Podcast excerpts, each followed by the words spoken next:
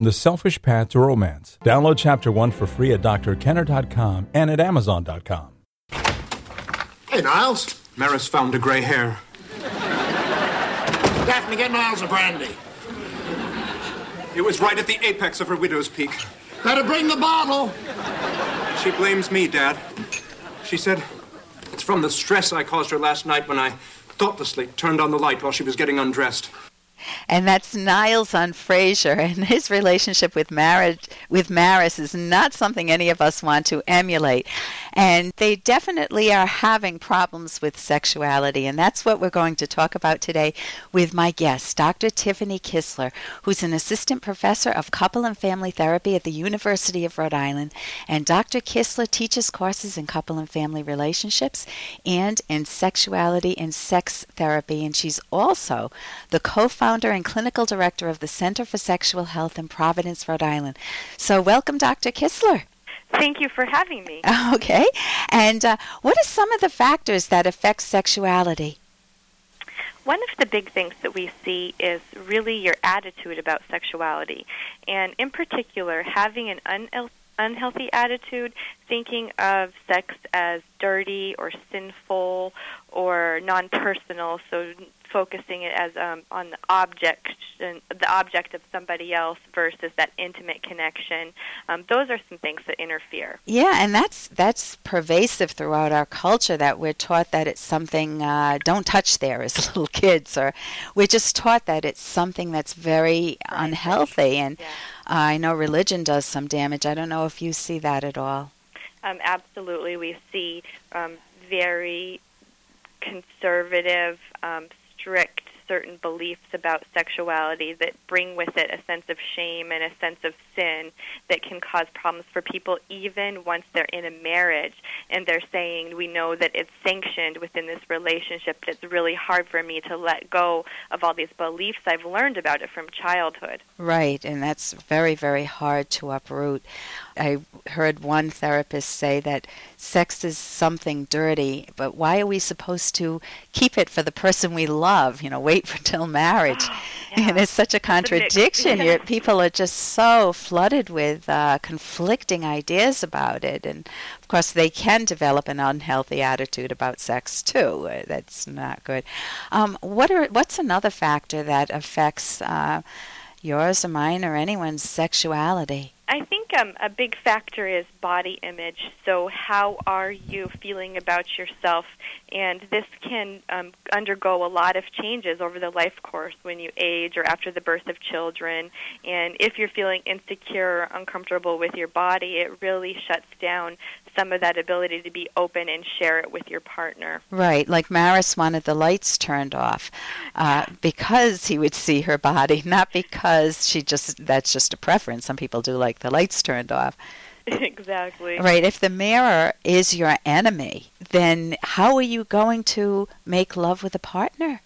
Yeah, you don't want to. You want to have your eyes closed and the lights off, and that's really taking away from intimacy instead of opening up intimacy. And we like to encourage people that you see each other for more than just your body, and to be able to touch and experience. And it doesn't need to um, be compared to some media image that we think we need to uphold to be attractive. Right. So if your thoughts while you're trying in a romantic moment with your partner are, is my belly too fat? Am I yeah. too big? Is he noticing my gray hairs? Is he? I mean, where's your where's your mind?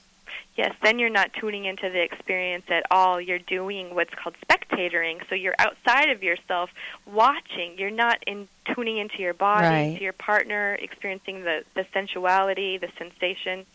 So it's like you're in the bleachers looking looking exactly. down watching yourself uh, in a romantic moment that's no longer romantic. And and judging yourself, in fact. Right, and it's not like, "Hey, go for it." It's not like you're a cheerleader, right. which would be a better image, but it's more like a critical uh, parent looking over you saying, "What the heck are you doing?" and you look exactly. ugly. And, um, what about selflessness? I mean, a lot of people feel like, you know, that's another factor that affects sexuality, that they don't feel worthy of pleasure. Yeah, and I really try to encourage people that you need to value yourself and you need to give yourself permission for pleasure. And part of giving yourself permission for pleasure also means exploring your own body and your own self and finding out what's pleasurable to you at this point in time because that can change. And inviting in your partner and communicating about it and sharing it with each other. So, really valuing your own sensuality. And I know during a workshop I went to that recently that you gave, you handed out hand cream to everybody. And the point of that was what? Yes, that was just a little mini experiment as you um, feel the different sensations as the receiver and the giver so that you could tune into yourself. And it was really an experiment in mindfulness.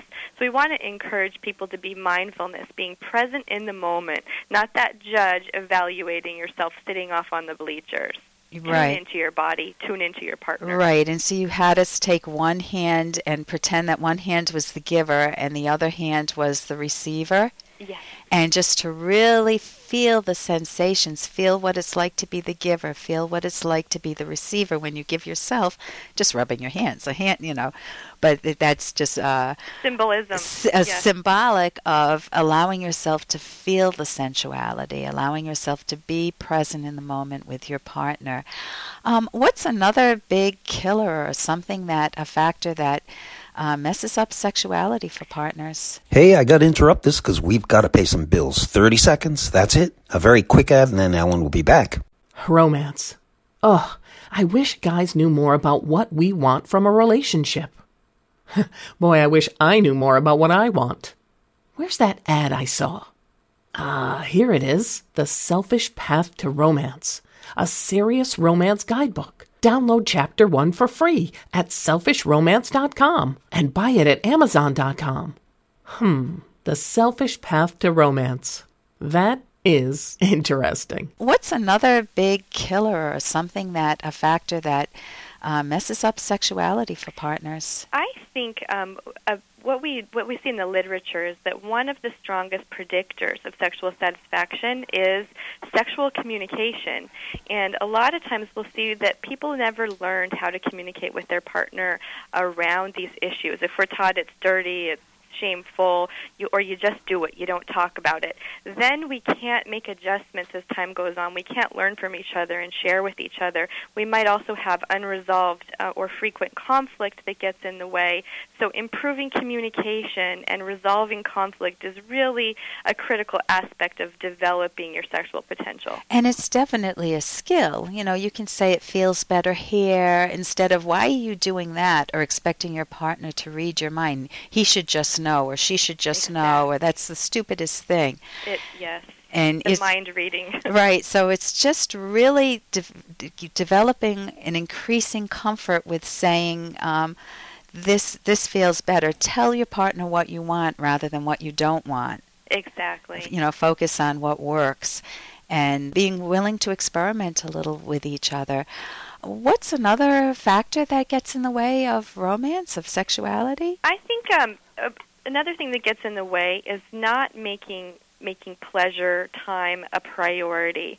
So this is just something that comes last, or expecting that it should just emerge spontaneous. And in fact, with when we look at arousal patterns of women versus men, women don't really have what the spontaneous desire in the same way as men do. So you have to make it a priority. You have to take time for for uh, and value pleasure. Let yourself relax, take the pressure off, and enjoy. Right, so it's really helping uh, more so women than men, but it could go either way, Yeah. to just learn to value their sensuality, to get in touch with it, and to share it with a partner, and to make it more of a priority um, in their day. Listen, thank you so much for joining me today. This is Dr. Tiffany Kistler, who's an assistant professor of couple and marital, uh, ther- couple and family therapy at the University of Rhode Island. And if you also want some information on sexuality, check out my book that I wrote with Dr. Ed Locke, The Selfish Path to Romance How to Love with Passion and Reason. So check Ellen Kenner, Dr. Ed Locke on Amazon.com and enjoy your sexual life. For more Dr. Kenner podcast, go to drkenner.com and please listen to this ad. Here's an excerpt from The Selfish Path to Romance, the Serious Romance Guidebook by clinical psychologist Dr. Ellen Kenner and Dr. Edwin Locke.